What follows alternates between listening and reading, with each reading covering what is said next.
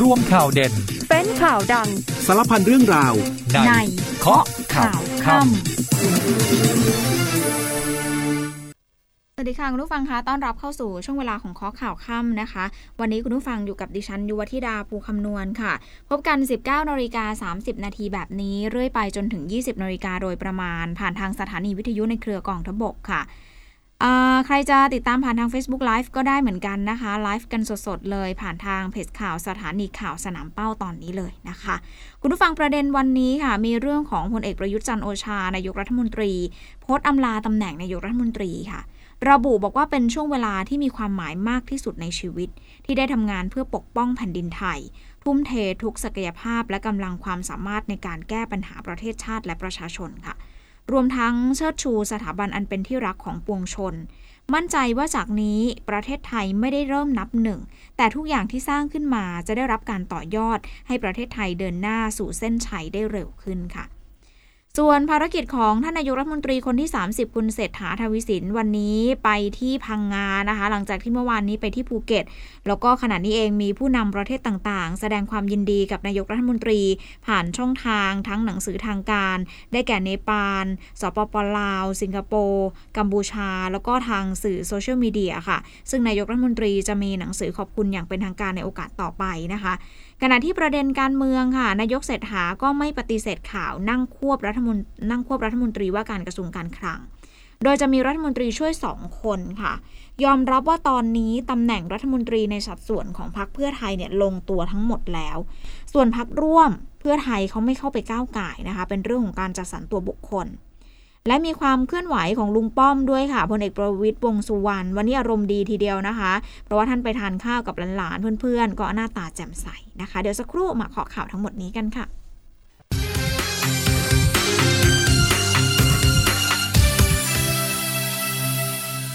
กลับมาข้อข่าวกันต่อค่ะ คุณผู้ฟังคะ เริ่มกันที่เช้าวันนี้พลเอกประยุทธ์จันโอชานายกรัฐมนตรี โพสต์ข้อความผ่านทาง Facebook ส่วนตัวค่ะ เปิดใจกับภารกิจ 9 ปีของการดำรงตำแหน่งนายกรัฐมนตรีคนที่ 29 ของประเทศไทยค่ะ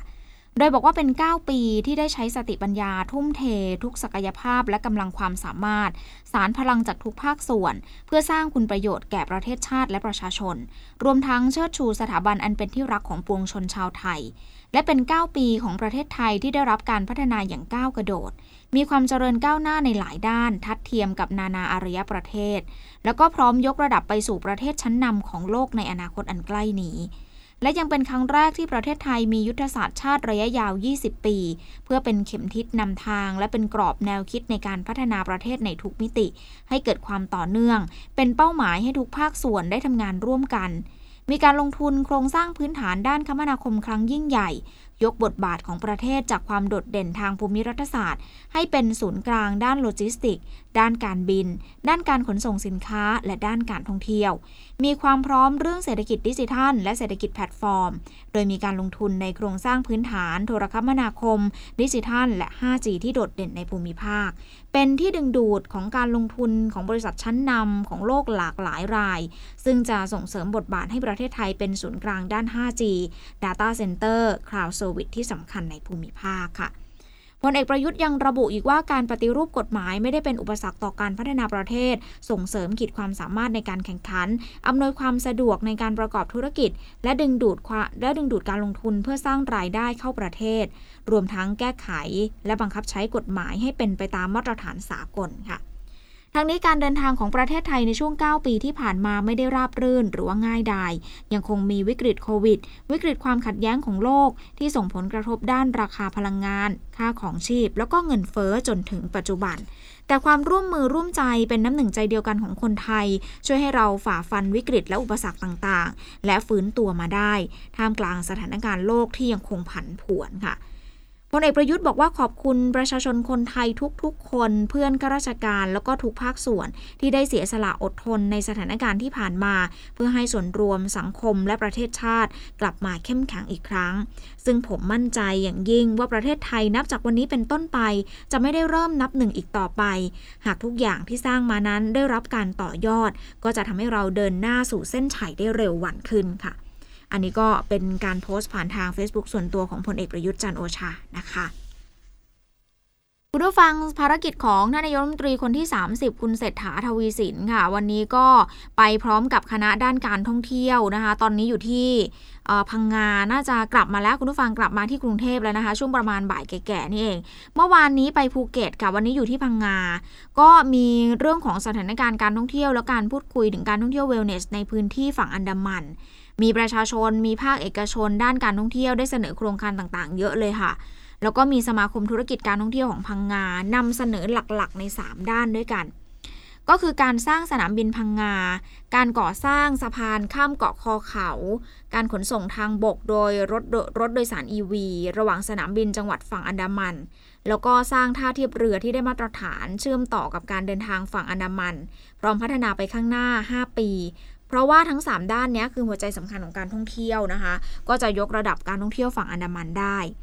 ซึ่งก็มีคำชี้แจงว่าการลงพื้นที่ครั้งนี้ยังไม่ใช่ภารกิจของนายกรัฐมนตรีอย่างเป็นทางการนะคะ เพราะว่ายังอยู่ในช่วงของการฟอร์มทีมรัฐบาล แล้วก็ยังมีรัฐบาลรักษาการทำหน้าที่อยู่ แต่ว่าเป็นภารกิจแรกในนามของพรรคเพื่อไทยค่ะ ที่เริ่มทำมาตั้งแต่หลังเลือกตั้ง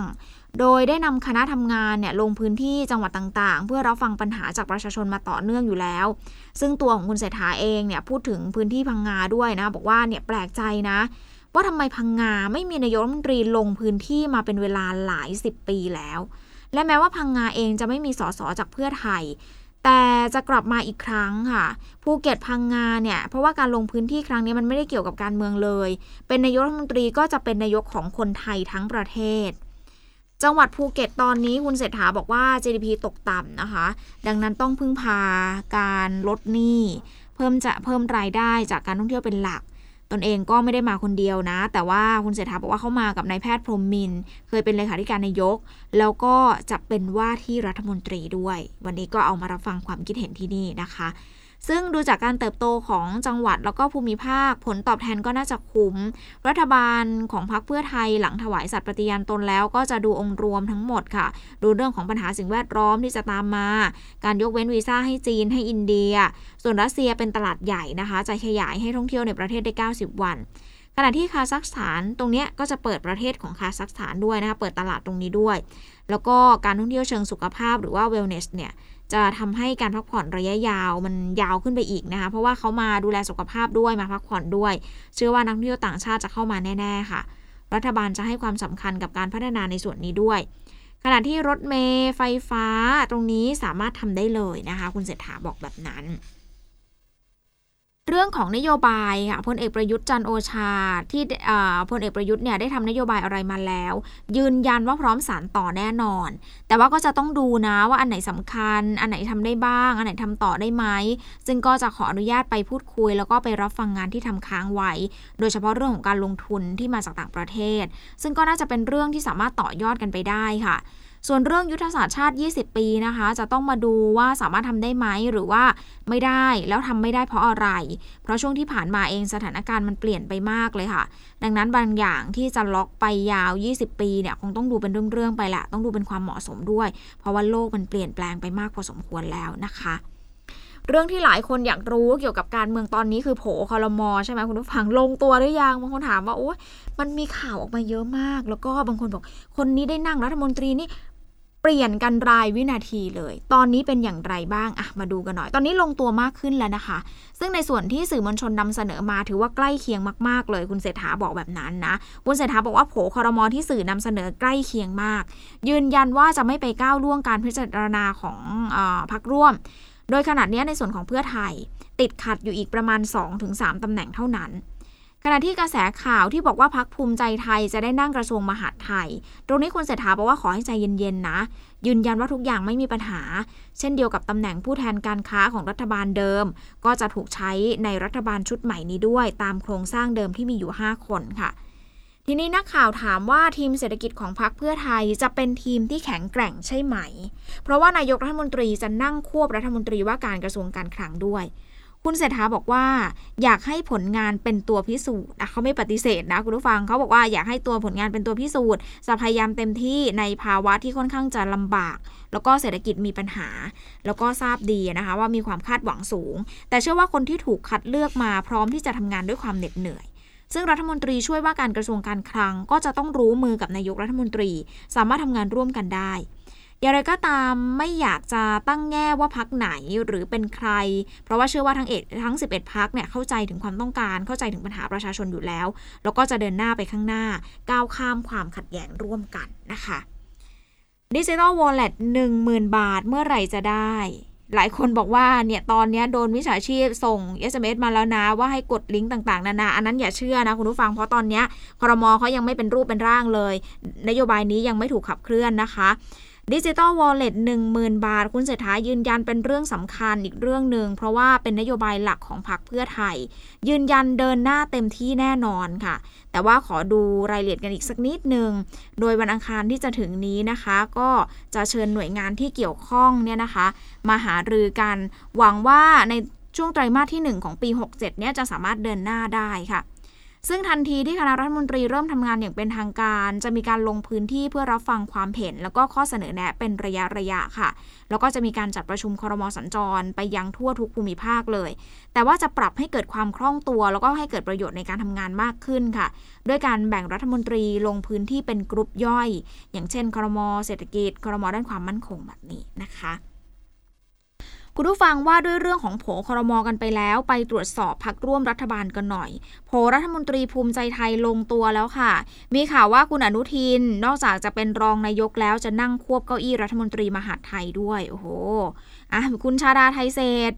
รอบนี้สมหวังสักทีค่ะ เป็นรัฐมนตรีแล้วนะคะ แล้วก็ได้นั่งเป็นรัฐมนตรีช่วยมหาดไทยค่ะ โดยพลตำรวจเอกเพิ่มพูนชิดชอบน้องชายของคุณเนวิน จะเป็นรัฐมนตรีศึกษาธิการ คุณพิพัฒน์รัชกิจปาการเป็นรัฐมนตรีแรงงาน คุณทรงศักดิ์ทองศรีรอบนี้ได้เป็นรัฐมนตรีว่าการกระทรวงอุดมศึกษาค่ะ รอบที่แล้วเป็นรัฐมนตรีช่วยรอบนี้ได้เป็นรัฐมนตรีว่าการแล้วนะคะสำหรับคุณทรงศักดิ์ขณะที่คุณชาดาไทยเศษค่ะ เป็นรัฐมนตรีช่วยมหาดไทย คุณสุรศักดิ์พันเจริญวรกุล เป็นรัฐมนตรีช่วยศึกษาธิการคุณนพินทรศรีสับพาง เป็นรัฐมนตรีช่วยเกษตร แล้วก็คุณสุภามาศอิสระพักดี เป็นรัฐมนตรีช่วยพาณิชย์นะคะ ทีนี้ ความเคลื่อนไหวของพรรคประชาชาติกันหน่อยค่ะ หลังจากที่อาจารย์วันนอนนั่งเป็นประธานรัฐสภานะคะ ก็มีเหตุจะต้องลาออกจากตำแหน่งหัวหน้าพักประชาชาติไปทำให้วันนี้มีการประชุมใหญ่สามัญประจำปีของพักประชาชาติ เพื่อเลือกหัวหน้าพักคนใหม่ค่ะ ก็ประชุมกันที่ยะลานะคะ เป็นพื้นที่หลักของพัก เนื่องจากส่วนใหญ่เนี่ยอออยู่ในพื้นที่จังหวัดชายแดนภาคใต้ ที่ประชุมลงมติด้วยเสียงท่วมท้นเลือกพันตำรวจเอกทวีสอดสองเลขาธิการพักขึ้นเป็นหัวหน้าพักคนใหม่ค่ะ แล้วก็เลือกน้องชายของอาจารย์วันนอนะคะ คุณสุกาโนมัทาสสยะลา เป็นเลขาธิการพักแทนค่ะโดยพันตำรวจเอกทวีบอกว่ากระแสข่าวที่จะได้นั่งเก้าอี้รัฐมนตรียุติธรรมเนี่ยเรื่องนี้เป็นเพียงข่าวอยู่นะ ต้องรอความชัดเจนก่อน ตนเองก็ยังไม่ทราบว่าจะได้ตำแหน่งอะไร แต่ในมิติของความยุติธรรมก็เป็นมิติใหญ่ ถือเป็นปัจจัยที่ 5 เลยแหละ เพราะว่าไม่ว่าจะยากดีมีจนอย่างไร ความยุติธรรมถือเป็นเรื่องใหญ่ ซึ่งหลังจากนี้พรรคประชาชาติเองจะต้องทำงานให้หนักขึ้น เพื่อเข้ามาแก้ไขปัญหาให้กับประชาชนค่ะอะคุณผู้ฟังเดี๋ยวช่วงนี้พักกันครู่เดียวก่อนนะคะ ช่วงหน้ามาอัปเดตเรื่องของพลเอกประวิทย์กันหน่อยเพราะว่ามีข่าวว่าท่านเนี่ยโอ้โหหน้าตายิ้มแย้มแจ่มใสทีเดียวเพราะว่าวันนี้ไปทานข้าวกับเพื่อนๆมานะคะ เดี๋ยวสักครู่มาติดตามค่ะ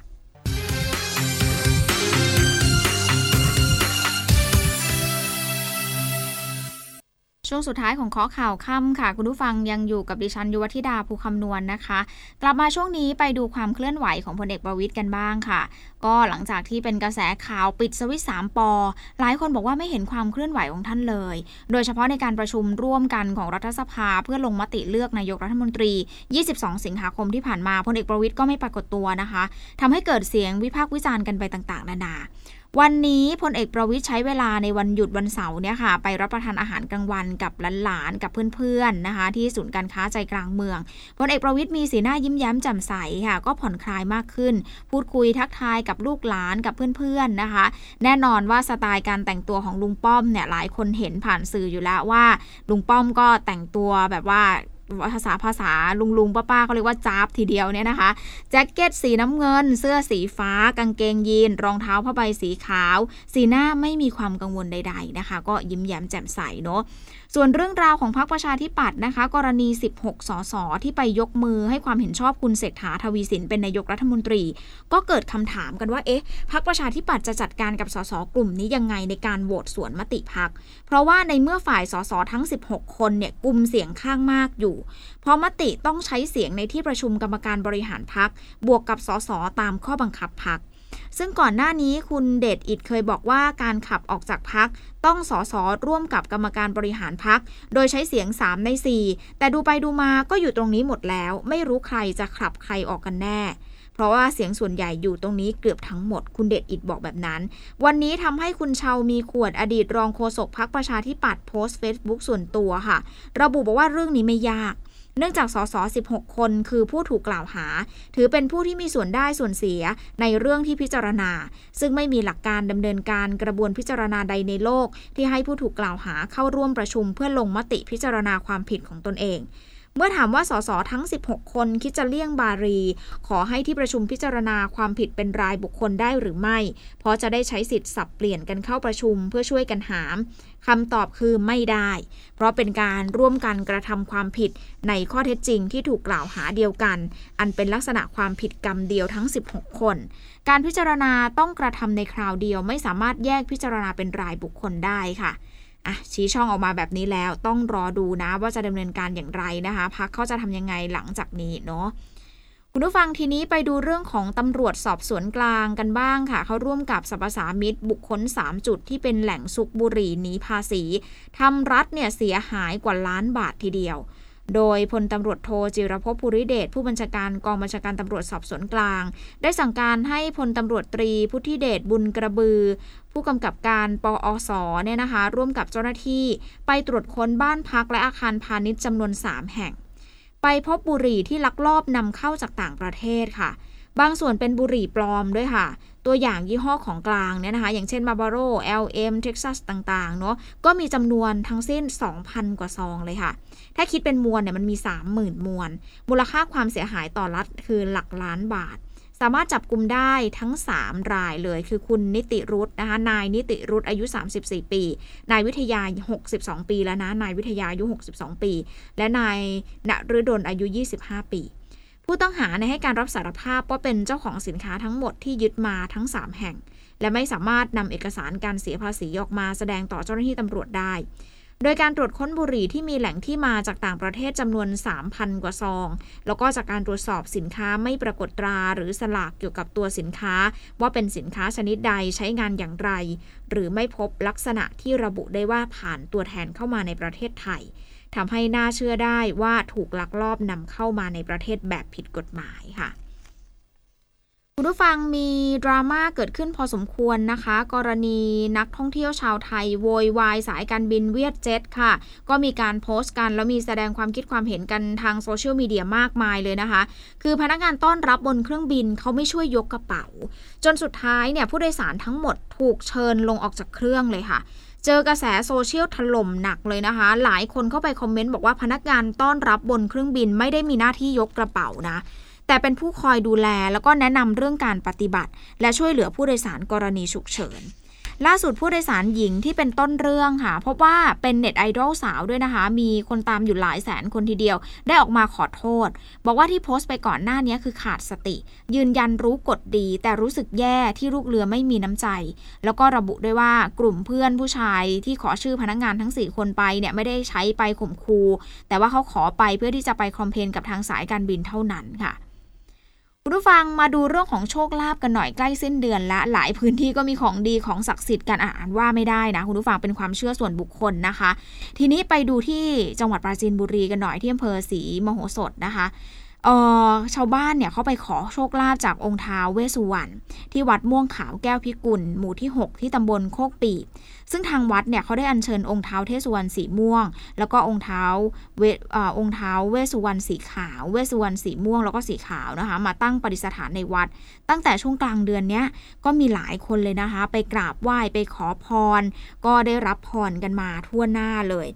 วัดเขาก็ออกรางวัลนะคะ วันใกล้ออกรางวัลแบบนี้นะคะ ทางวัดก็มีแน่นอนจะมีลอตเตอรี่ขายเยอะเลยล่ะค่ะ มีคนไปแสดงความเคารพนับถือไปขอพรขอโชคลาภช่วงโค้งสุดท้าย จับสลากตัวเลขจากไหได้หมายเลข 230 พอจุดทูบเสียงทายได้หมายเลข 145 ไปเสี่ยงโชคเรียบร้อย รอลุ้นกันหน่อยงวดนี้ ถ้าเป็นแบบนี้ปุ๊บตรงตามนี้นะ รับรองวัดคึกคักแน่นอนค่ะ คุณผู้ฟังอีกหนึ่งเรื่องเป็นเรื่องของปัญหาลิงกับวัฒนธรรม อันนี้มีการถกเถียงกันมายาวนานแล้วนะคะ ก็ยังคงเป็นดราม่ากันอย่างต่อเนื่อง กรณีที่ไทยเองใช้ลิงขึ้นมะพร้าวเนี่ยนะคะ ล่าสุดรัฐบาลได้ออกมาตรการป้องกันการกีดกันทางการค้าที่มาจากการใช้แรงงานลิง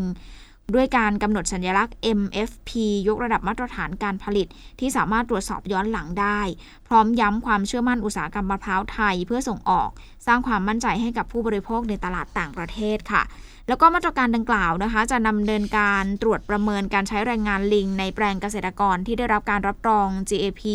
มะพร้าวเป็นอันดับแรก แล้วก็ตรวจประเมินแปลงเกษตรกรในเครือข่ายของบริษัทแปรรูปผลิตภัณฑ์มะพร้าวเพื่อการส่งออก เชื่อมั่นว่าจะสามารถสร้างความเชื่อมั่นต่อคู่ค้า แล้วก็ต่อภาพลักษณ์ของประเทศไทยในด้านการผลิตมะพร้าวได้ในทุกขั้นตอนเป็นอย่างดี แล้วก็ยั่งยืนนะคะ คุณผู้ฟังเรื่องของเศรษฐกิจกันหน่อยค่ะ มีรายงานเรื่องของดอกเบี้ย ว่าเฟดอาจจะปรับขึ้นอัตราดอกเบี้ยต่อไปอีกหากจำเป็น เพื่อสกัดเงินเฟอ้อที่ยังคงอยู่ในระดับสูงค่ะ โดยรอยเตอร์รายงานว่านายเจอโรน พาวเวล ประธานธนาคารกลางสหรัฐหรือว่าเฟดกล่าวในที่ประชุมประจำปีของเฟดที่เมืองแจ็กสันโฮลค่ะมลรัฐไวโอมิงของสหรัฐว่า คณะกรรมการกำหนดนโยบายการเงินของระบบธนาคารกลางสหรัฐ อาจจะมีมติปรับขึ้นอัตราดอกเบี้ยเพิ่มเติมหากจำเป็น เพื่อที่จะสกัดกั้นเงินเฟ้อนะคะ แม้ว่าเงินเฟ้อจะได้ชะลอตัวลงจากระดับสูง ซึ่งถือว่าพัฒนาการดีแต่ว่าก็ยังอยู่ในระดับที่สูงเกินไปค่ะ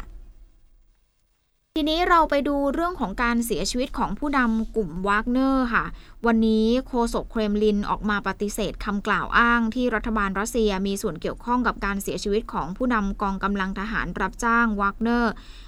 เยฟเกนีบริโกชิน จากอุบัติเหตุเครื่องบินเจ็ตส่วนตัวตก ในกรุงมอสโกเมืองหลวงของรัสเซียค่ะ